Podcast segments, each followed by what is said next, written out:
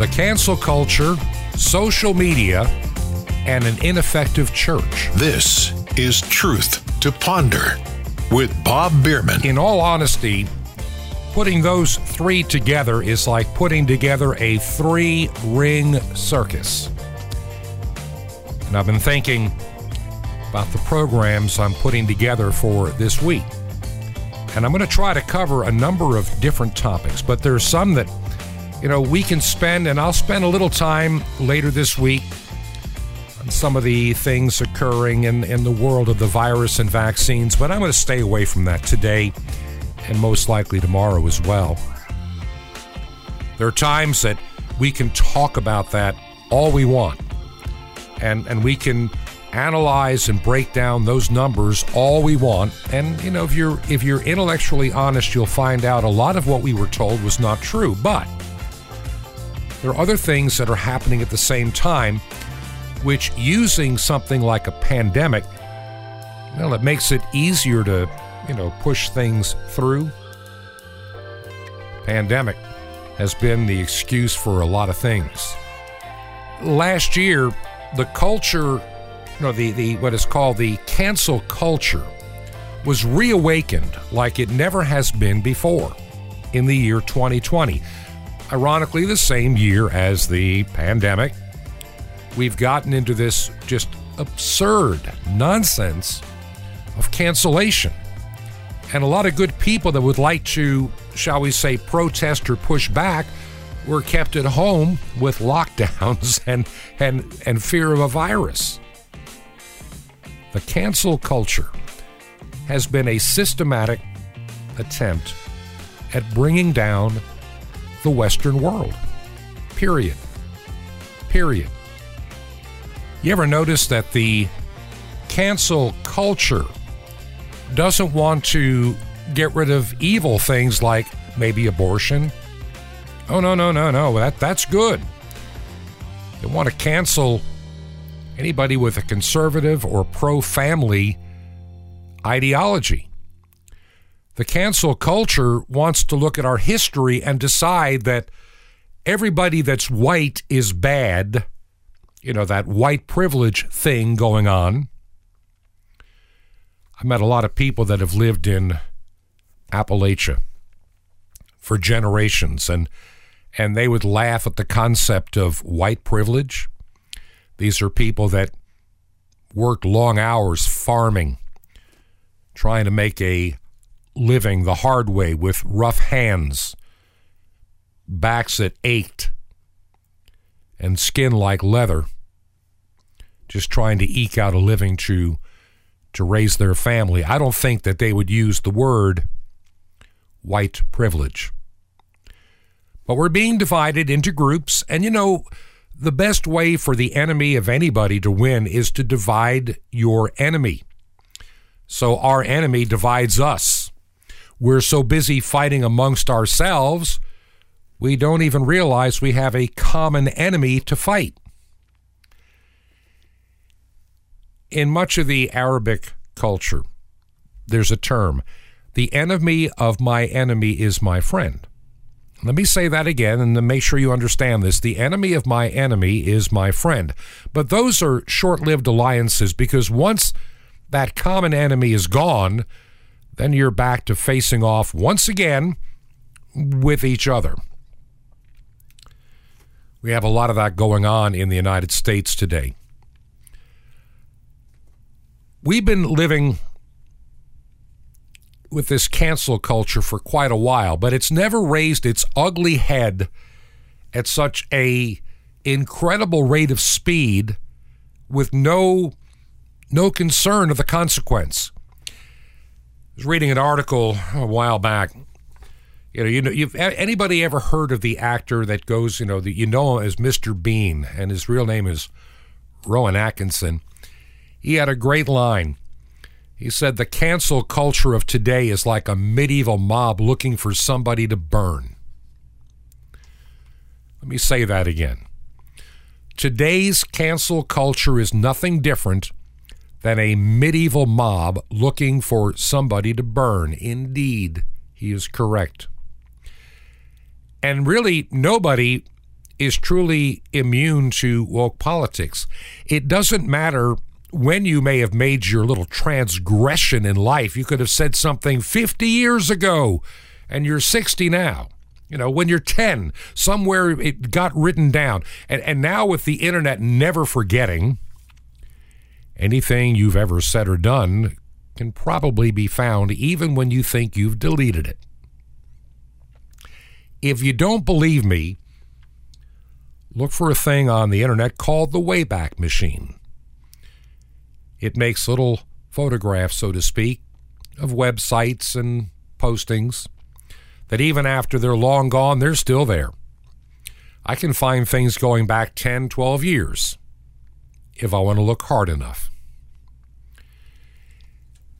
The cancel culture, its real goal is satanic in nature. There, there is no good in it. None. Zero. Absolutely none. They may sound lofty on the surface, but they're evil at their heart and their core. They want the world into submission to an ideology that is dangerous, deceptive, and destructive. When you think of the cancel culture in history, and I'm talking in recent history, like the last, oh, I don't know, maybe a hundred years. The cancel culture of the last hundred years, maybe add a few. One century of cancel culture. One century of cancel culture gave us the Soviet Union. Under the pretense of a revolution to empower the workers, and you know, we got to get rid of those evil rich people the evil rich people are the ones that put it all together to get everybody fighting amongst themselves. And then the elites even had more power, more money, more control, and everybody else ended up poor. That's just how it always works. Look at Germany. World War I, post World War I, and World War II. A madman got into power. And it was it was made possible because see the German people had already been involved with one war which they lost in World War 1 and their economy was trashed for a number of years. People had to use wheelbarrows of money to buy bread. So, a guy coming along talking about restoring the nation, it sounded pretty good, considering the existing government was incapable of doing much to improving the lives of the German people who were so defeated for so long. And that's how a guy like uh, Adolf Hitler can rise to power. The same tactics are being used today. If you go back to the 1920s and early 1930s, you had Hitler's personnel, whatever you want to call them, his party, his people, his followers. They're beating up people in the streets. They're setting fires. They're rioting. They're burning. They're destroying. As they come into power, they begin to burn books. They begin to change the history of their culture and create a new narrative, a new a new way of thinking. And it always puts more people into fear and bondage, inevitably. China, the same thing. They came to power shortly after the Second World War. The communists took over. And before long, the cancel culture went across that nation, killing and destroying history and lives, property. And millions of people died. And now here we are in supposedly the freest land on earth, the United States of America and the cancel culture is being endorsed and being praised being aided by a political party who are they are determined to rip out anything good in this country and give themselves even more power and control over your lives. It is an it is an evil satanic obsession with these people to run your life. To tell you how you must live and divide and pit one group against the other in such a way that we come into points of anger group to group. Let me just give you an example. I'm not going to get into the virus so to speak, but let's look at let's look at wearing a mask during this pandemic. Now, we're going to have to with some of you listening, we're going to have to agree to disagree. I have talked to enough people that know a lot more than I do I have read enough material on both sides of the issue, not just one, both sides. And honestly, you may not believe this, but honestly, those that say that wearing these stupid little cloth masks or paper things are really not effective at all, they haven't done much of anything. Compared to those that say they're like the magic bullet, they're not. And I think most people with common sense, when you rewear a mask, because I mean, how many people put on a brand new paper mask every time they go out? They don't. They keep them in their car over the visor, or they wear this stupid little bandana. I know what, what everybody says, and and I, am going to give you an example why somebody pointed out something very just just simple logistical stuff. If if this is really as effective as they claimed it was. And, and I like how they have anecdotally, you know, they, they're telling us, you know, this year we've had like nobody dying of the flu. Nobody's getting the flu. It's just been an, just an incredible thing this year. It's like the flu has been cured. And they'll say it's because we're all wearing our face covering and practicing social distancing. That's why it all works and we've locked down and we've stayed home and we've not gone to restaurants. We've not lived as normal human beings. We've been prisoners and made subjects of our government, of course, for our own good. And they're telling us how effective these masks and lockdowns and social distancing are they're saying that loudly. That's why the flu is down. But at the same time, they're saying we're not wearing our mask and social distancing, which was why up until the 20th of January, the, the coronavirus numbers were skyrocketing. Well, as if you've listened to this program and if you follow the news closely, and I mean really closely, there were some changes made in how cases are evaluated. And that was announced on, ironically, the same day that Joe Biden was inaugurated as the president. So, effective the day after, on the 21st of January, the way a case is counted was substantially changed by the WHO. And over the next several weeks, place by place, community by community, hospital by hospital, doctor by doctor, state by state, health department by health department, adapted to the new standard. Are you following? New standard. New way of looking at these cases. Now you had to have something we didn't have to have before. There were several things that happened. And I really don't want to get into this, but I want to show how control is used and how cancel culture is a part of all this. By changing the standard where you needed to have a positive test, which no longer used these incredibly high, and those were changing over the month, where instead of 37 CTs or what they call cycle thresholds. It was reduced down to what the originator of the PCR test had said, something like 24, would be more realistic, and he didn't want you to use it as a diagnostic, but it's just one of several.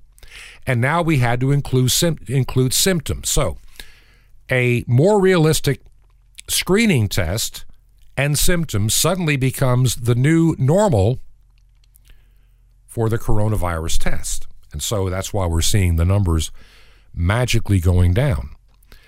And as we become more aware of how to properly code deaths and go back to the original standard of about a year ago, you're going to see those numbers come down too. Now, I'm going to equate where all this comes into play. During the riots of last year, and that's what they were. They were they were just riots. They were burning and looting riots. They were not contrary to what the reprobate minds that speak with their heads spitting out garbage and sewage on MSNBC and CNN will tell you.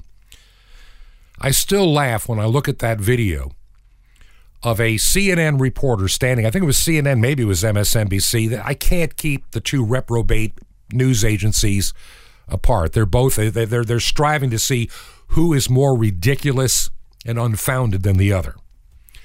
But when you have a reporter standing there, microphone in hand, and of course a face mask so we don't spread the coronavirus, and behind him is a burning police car, a burning police cruiser. I mean, it's on fire. I'm waiting for the gas tank to blow up. And you see people running around like madmen behind him, screaming and yelling and you got a police car on fire, glass broken in store windows. and this clown, this complete idiot, this complete reprobate, this complete filthy liar, this complete sold out to everything evil in this world in a mostly peaceful protest.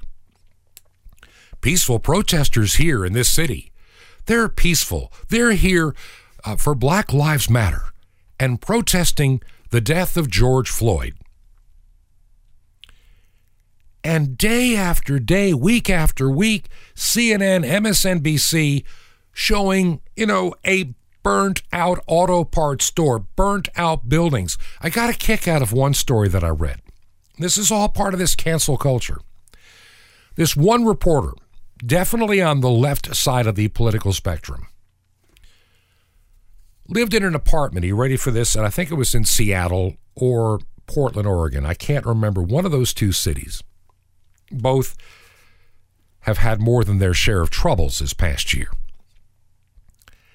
And he lived above a Starbucks. Isn't that the perfect place for a leftist reporter to live? In a downtown area right above a Starbucks.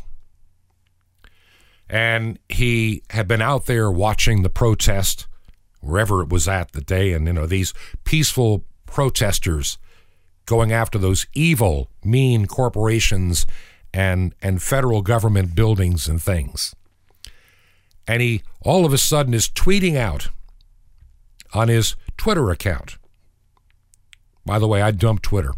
Um, so he's on his Twitter account he's suddenly in fear because the rioters are trying to destroy the the Starbucks underneath his apartment and he's scared he's going to have to leave. They they they try to set it on fire with him in it.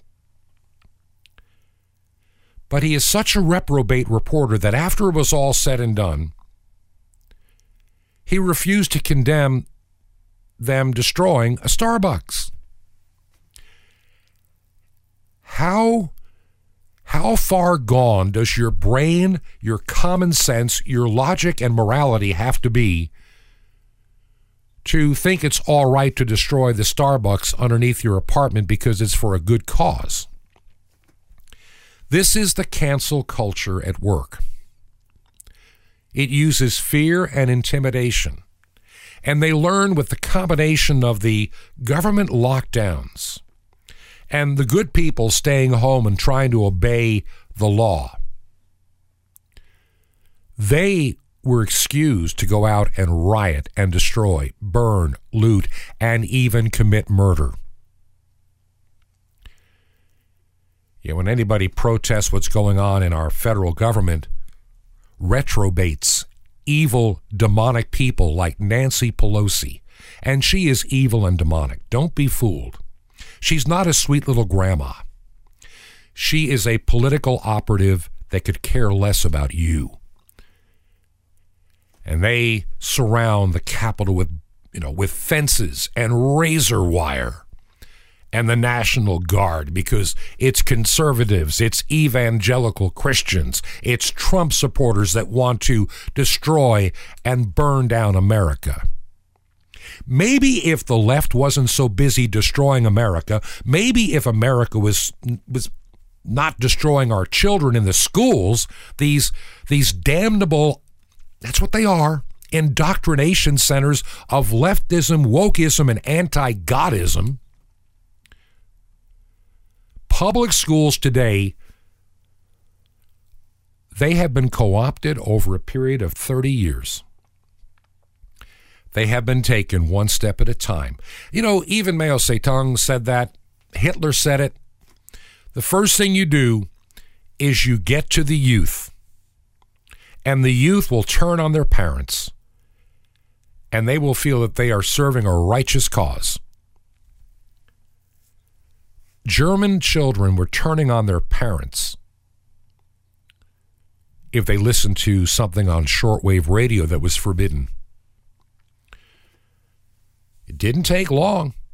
You grab a child in those years from age, you know, 5 to age 16 in 9 years. In 9, 10, 11 years. That child is yours. Bring him into adulthood, into his 18 and 19 with a uniform and empower them. They'll destroy anything in their path like locusts because you've infected their mind with evil and satanic things. That's what our schools have done. So we have the cancel culture. We started tearing down statues because statues are evil. You know, I'm going to tell you a little story. Take a little side trip here. I'm glad I had the opportunity a number of years ago, before the cancel culture really set in. We're talking probably 10, maybe 12, 13 years ago. Had the, had the opportunity of visiting Richmond, Virginia. Now, I'm a bit of a history buff, so I really enjoyed looking over the history of that city. Do I believe in everything that the Confederacy stood for? No. Honestly, do I believe everything that the Union stood for at that time under Abraham Lincoln? No. We had a bit of a mixed bag. And I could probably bring on guests and spend hours on the non issue of slavery. It was not the deciding issue of the Civil War, contrary to popular belief. When you do some extensive reading and studying, you find out that was the least of anybody's worries except a handful of abolitionists. Most people in the North could have cared less as long as they're not here among us. Even in the South, there's enough writing, there's enough going on where they're recognizing that this is not a sustainable way of commerce and life. They already knew they had a generation to make a change. That the entire war was never necessary. That much I've learned. And you begin to learn more about the character of those that were really involved. And you find out some of the narrative that a lot of people just assume is correct because, you know, people like Joy Behar on The View spew out her lack of intelligence and her stupidity on a daily basis and get paid for it too. What a job to be paid to spit out nonsense, foolishness, and insanity. But she does. You begin to learn a lot about our, our country and our culture when you study history.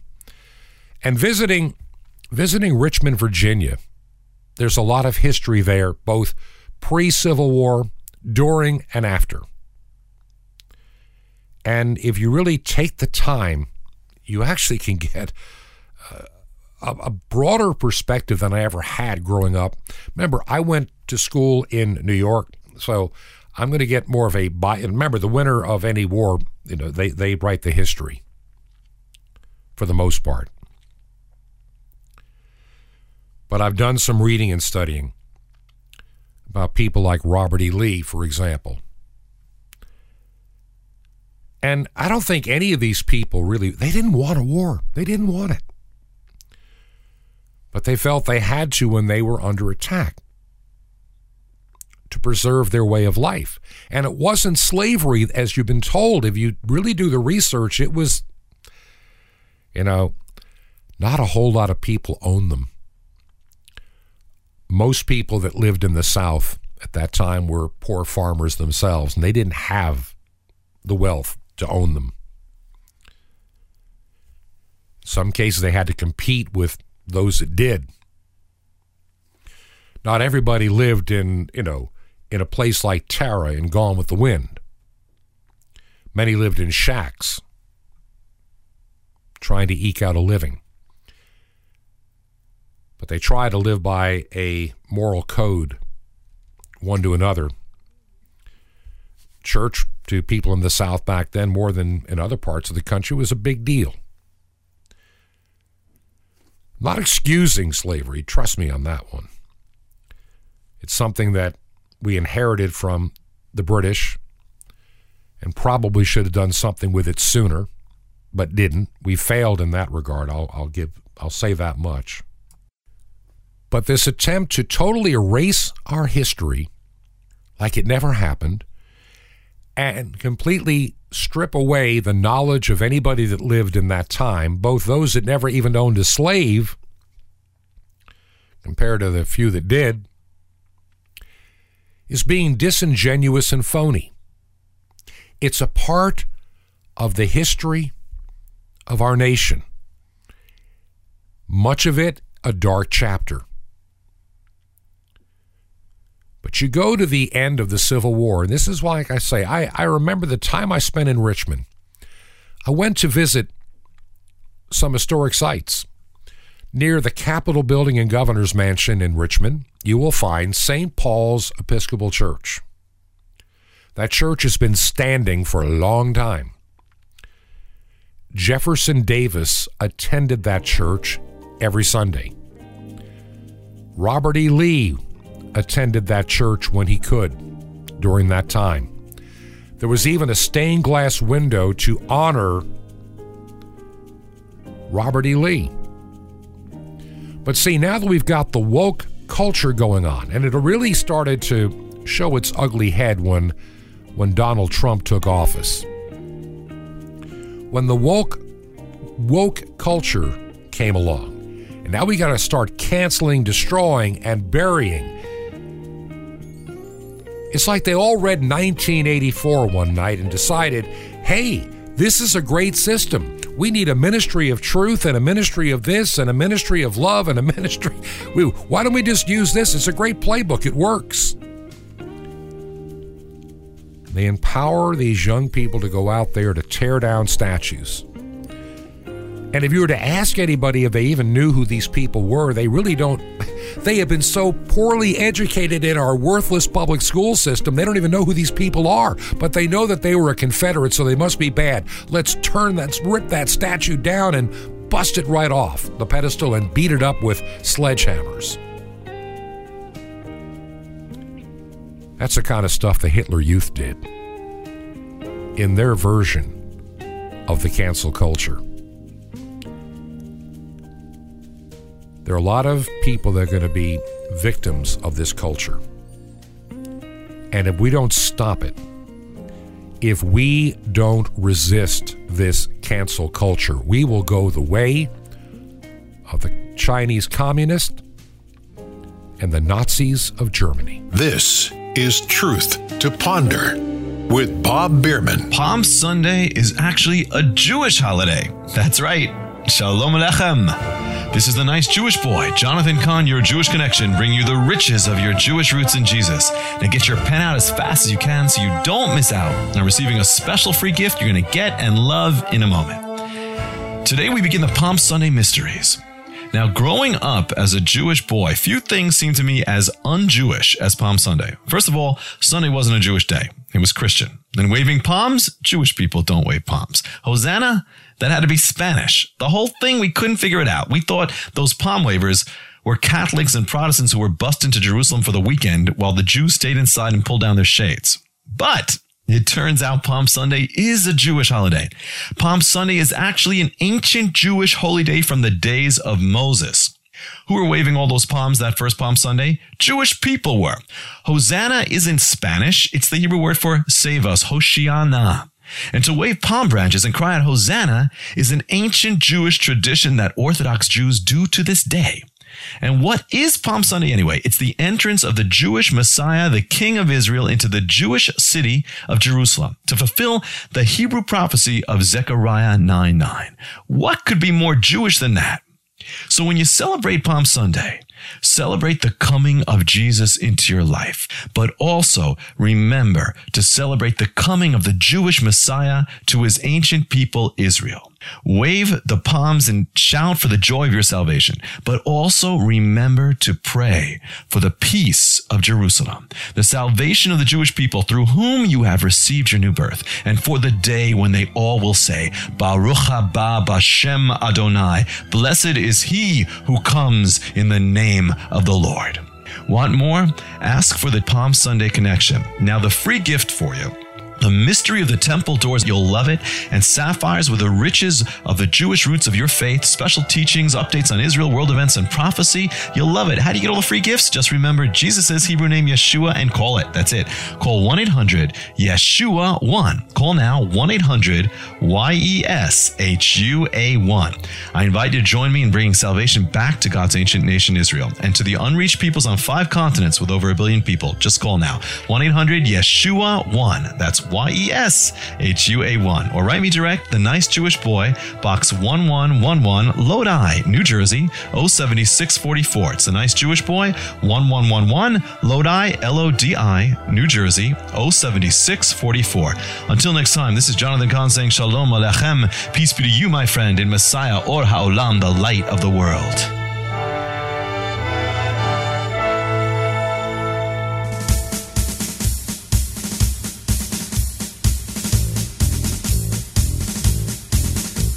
This is Truth to Ponder with Bob Bierman. And welcome back to part two of our Monday edition of Truth to Ponder. I'm your host, Bob Bierman. Yes, I know what I'm playing in the background, and and no, I'm not a Confederate ready to ditch the country. I'm just trying to share some history here in a moment. And I want to thank you that listen each and every week to this program. And those that have supported it financially, that keep it on the air on shortwave, it means a lot to me. I'll I'll share more toward the end of the program. I just want to get right back to what I'm talking about today. I don't think I'll finish all the topics today, but I'm going to try to at least address a couple of more things. Erasing history is a dangerous thing because when you don't know history, you're doomed to repeat it. That's an old saying that is true. We have students in school today that know nothing about American history. They couldn't tell you who fought in World War II. They don't even know much about the Vietnam War, let alone anything going on in their world, unless it's on YouTube or it's on Netflix. They're, they're ignorant of the world around them. Our school systems have worked diligently around the clock to keep our students uneducated and keep them simpletons in wokeism. Confederates are bad. History is bad. Tear down the statues because they're bad. And we'll tell you what is good. Just to finish up what I was saying right before the break, just very quickly. That trip I took to Richmond was very enlightening to see the foundries where they were trying to manufacture because the South was not a manufacturing base like the North. They were rural, they were agriculturally based for the most part. Big difference. And there's a lot that I learned during that time. I visited a lot of historical sites around Richmond. But you know, the one that stood out, and the one we forget, there's a place on the river that comes through Richmond where the boats came down the river from the northern part of the state. Abraham Lincoln, shortly after the surrender of the South, they show this place that he showed up. I mean, it wasn't a big, you know, time of trying to beat them into submission, so to speak. Abraham Lincoln, if anything, and I, I don't agree that we should have had the war to begin with, but we did. One of the things that he pushed for more than anything else was to bring the nation back together as quickly as possible. That was his goal. Now, we can discuss a lot of the other attributes, and I know there's a lot more history than that, but it wasn't a matter that we had to keep the South, quote, defeated forever. Remember, people like Robert E. Lee went to West Point, the military college in New York State. These were Americans at the time the war began, and they were still Americans when the war ended. And that's what they wanted. That's what Lincoln wanted to do is restore the nation as quickly as possible. There's a lot we can learn from that period of time, but when you choose to only amplify a couple of small pieces and negate the rest, then you're teaching a false history. That's all I want to say about that topic. The cancel culture is in full gear. If you say anything that goes against the established tech tyrant narrative, you are doomed to be crushed and destroyed like a bug. Number one, I think besides Nancy Pelosi and a few others like Chuck Schumer, who are mental and spiritual retrobates, period, period, period. Nancy, you're not a good Catholic. You have abandoned the teachings of your church and you've spit in the face of God in doing it. What you need to do is one of two things tell the church that I'm out of here because I don't believe it, or resign your position as a congresswoman. I guess you identify as a woman. You can't have it both ways. This is one of those areas where it's not what someone's doing to themselves, you are dealing with taxpayer money to kill another human being. That is immoral, that is is it's satanic. It's Moloch worship. The cancel culture. I mean, look, the cancel culture today only cuts one way. Only one way it wants to eliminate the idea of Donald Trump from the narrative. That's why you have people like um, he looks like a meth addict. I'm sorry. The guy that runs Twitter, he acts like one. He looks like one. He's dumbfounded with a deer in the headlight looks every time he's appeared before the United States Senate. Clueless. And then he got Zuckerberg over there at at Fascist Book The cancel culture only goes one way. Trump banished from Twitter because we don't want to hear him anymore now that he's not the president. Mike Lindell, my pillow. Whether you like his pillows or not, I happen to like them. We have some. I also have the mattress topper. I'm not getting paid to say that. I'm just telling you. Ditched by 20 of the woke retailers when he questioned the results of the 2020 presidential election and turned his claims into a video, which I've seen. And he makes a pretty compelling case. I don't believe for one second, just so you know, I do not believe that Joe Biden won the state of Georgia. And I do not believe that Warnock and uh, Ossoff became the two United States senators from the state of Georgia either. I think there was enough election fraud that was allowed both times. See, it had to be allowed the second time. Otherwise, if they were fixing it, then the fraud would be known. Just so you know. Georgia was a fraudulent election presided by a never Trumper, idiotic, stupid retrobate of a Secretary of State. And the reason I say that is when asked, can we just see the signatures and the ballots? No, no, no. All we get is no, no, no. It was fine. Everything was good. Everything was decent. All we get from that person is the election was fair. It was valid.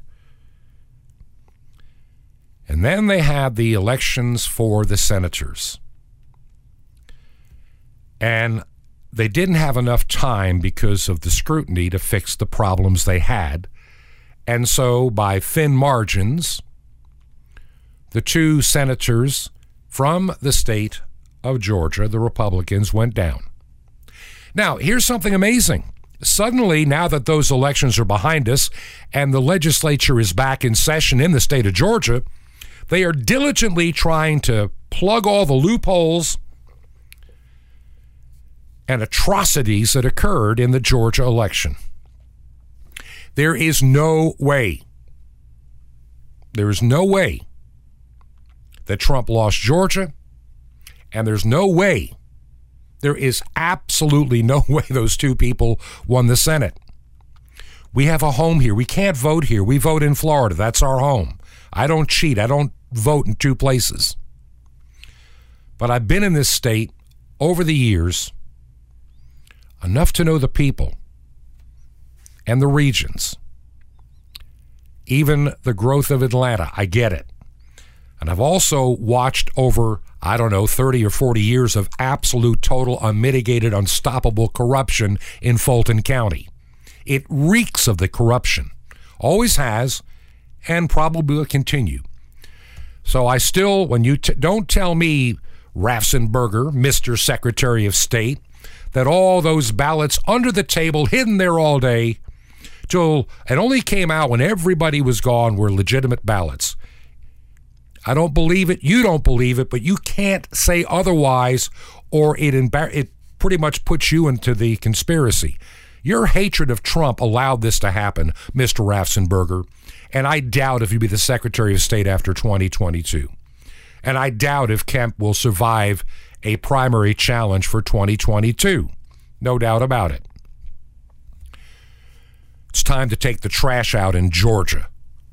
And we can start with Kemp and Raffensperger. Yeah, Kemp and his Chinese ties, too. Hmm, hmm, hmm.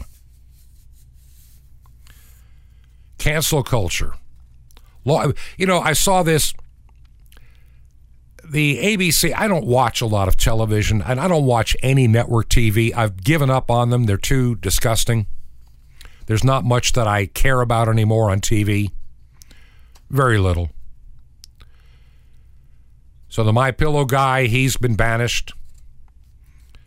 And then, you know, Chris Harrison, he's the long-term host of the TV show The Bachelor, and he had to step aside after defending a current contestant when old photos surfaced of her attending an Old South antebellum party.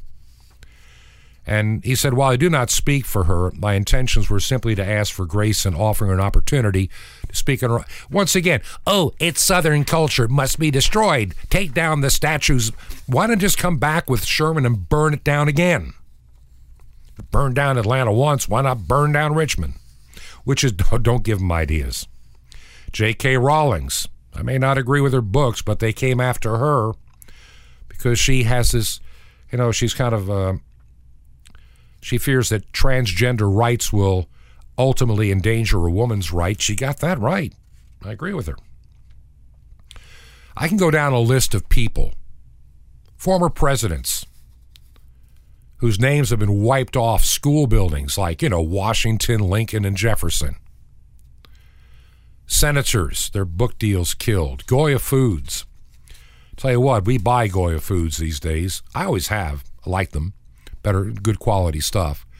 So, you know, you, you can sit there and tell me about all your cancel culture.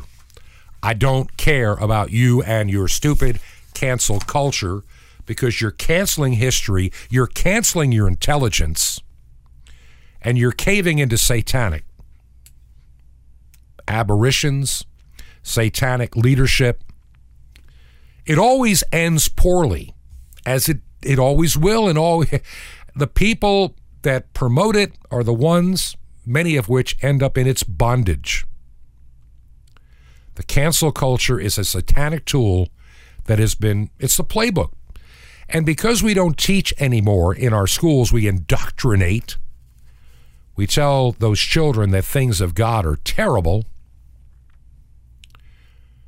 We push this awful narrative on our young people today.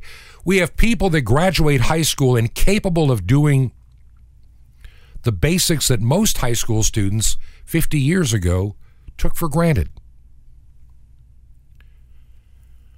They are into their devices and their phones, their social media. I'm telling you, we live in a very dangerous time.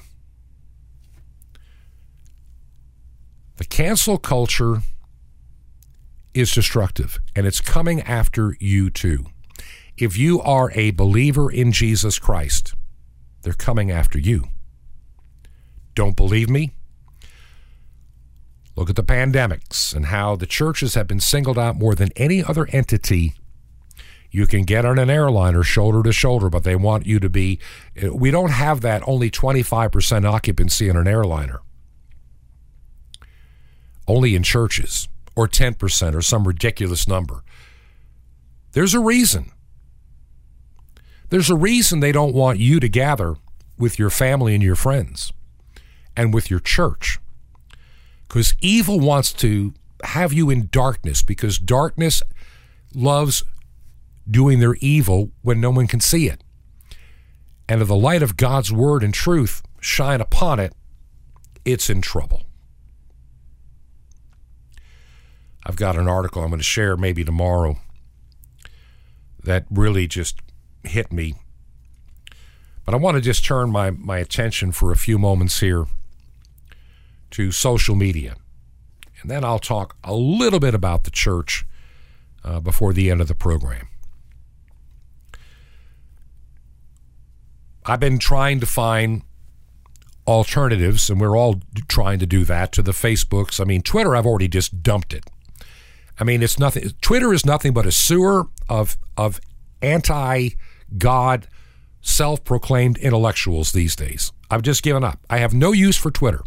Twitter is dead to me and needs to be dead to you because they are dead to truth and honesty and, and anything decent.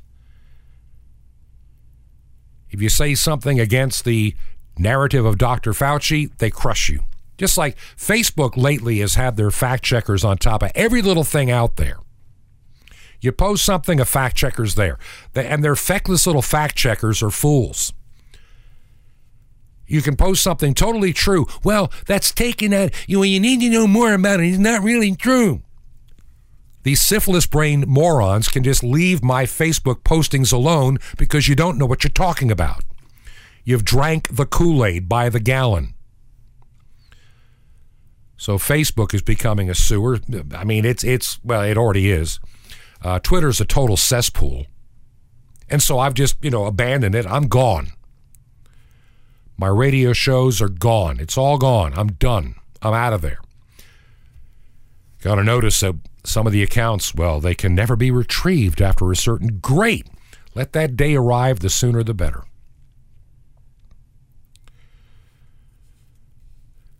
I've been looking at alternatives, and I haven't done much with them, though I've set accounts up at places like Gab. That's one that I set up a while back. Parler before it went down, and now it's back up. I haven't used it much, but it's there. MeWe, I haven't decided yet if I like it or not.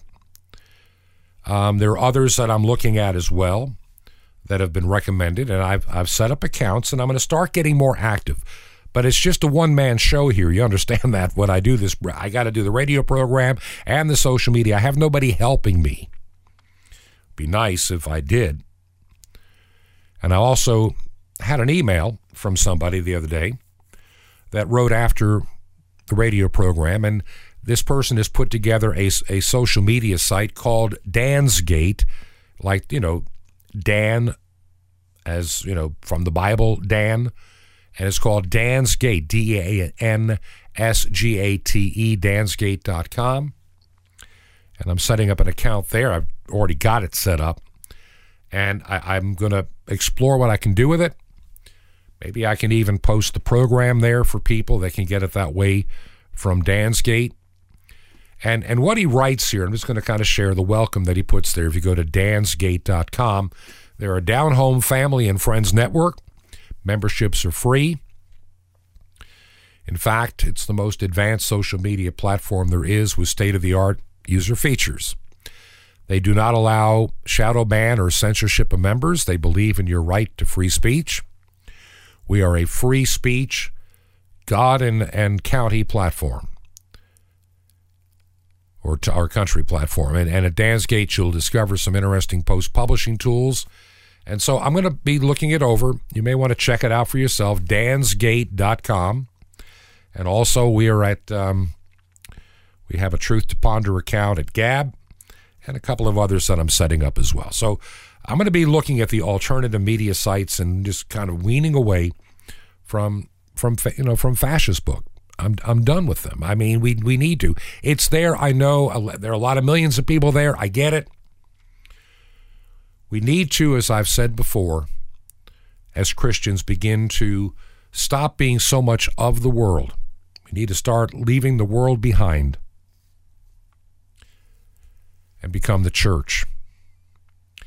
And the church has got some issues as well. Big issues. Got a good friend of mine, clergy member, Paul Castellano. I'm going to have him on the program in the not too distant future. He just wrote a book. I'm just beginning to get into it. He did an interview with another individual, another clergyman, and on YouTube, and it was shared with me, and he's kind of talking about it. But he said something, and I want you to hear what he had to say.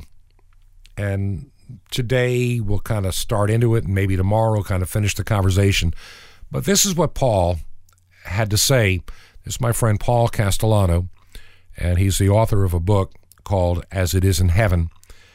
And this is what he tells this guy about today's current church. You know as well as I do that the state of the church, Christianity, the state of Christianity today is abysmal. It's abysmal. We have so imbibed in what the culture tells us we should be doing that there's we don't understand as you mentioned earlier you alluded to it earlier the fact of the matter is when we walk through those doors at that moment at that moment it's not about us anymore. It's about god. And therefore as kierkegaard pointed out god's the audience. The minister is the direct the ministers are the directors and the congregation are the players. See, we're supposed to be giving something to god.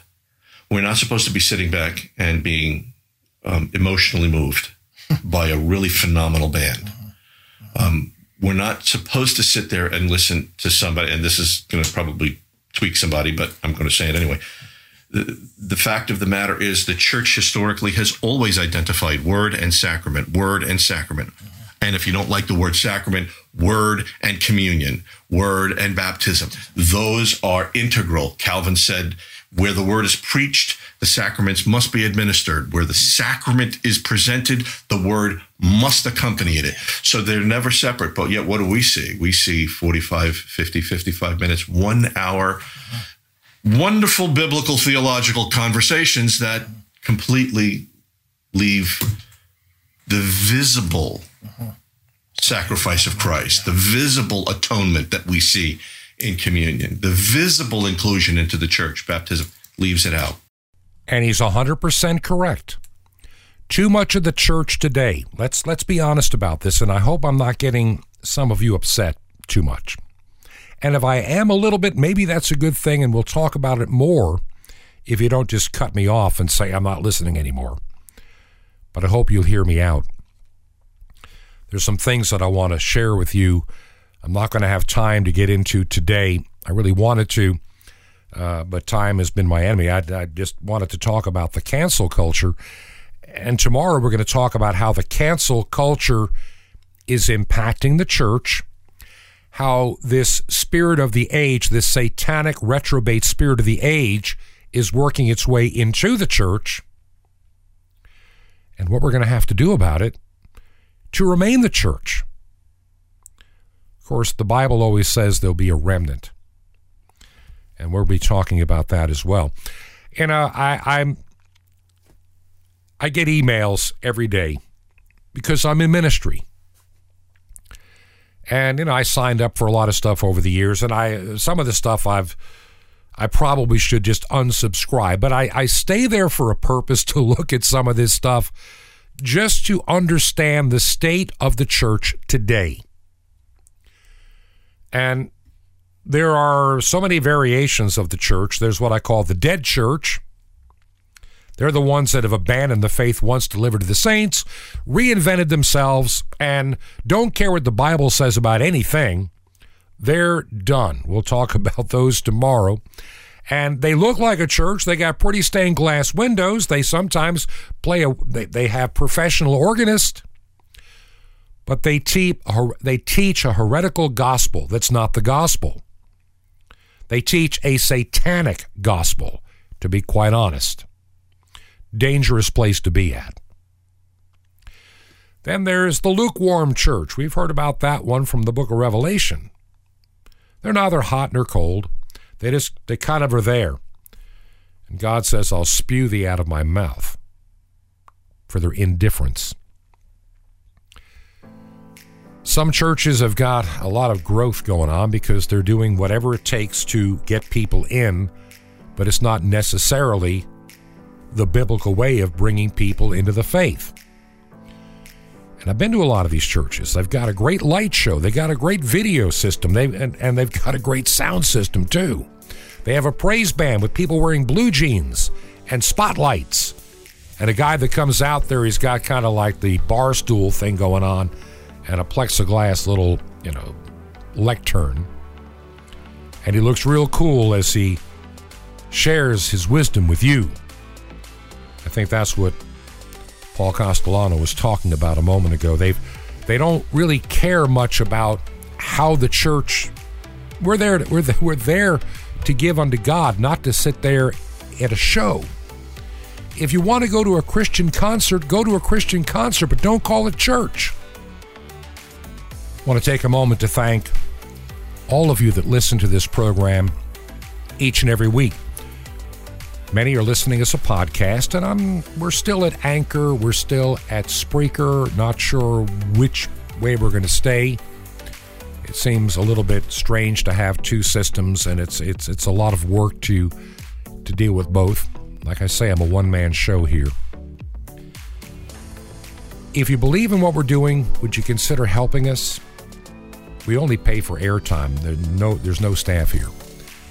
A check made out to Ancient Word Radio, and you can mail it to our address here in Georgia, and that is 21 Berkshire, B E R K S H I R E, 21 Berkshire Lane, number 263 in Sky Valley, Georgia. Two words, Sky Valley, Georgia. That's 21 Berkshire Lane, number 263 in Sky Valley, Georgia. And the zip code here is 30537. Until tomorrow, may God richly bless you. This has been Truth to Ponder with Bob Bierman. To find out more, visit our website, truth, the number two, and the word ponder.com. That's truth, the number two, ponder.com. Truth to Ponder, shining the light of truth in a darkening world.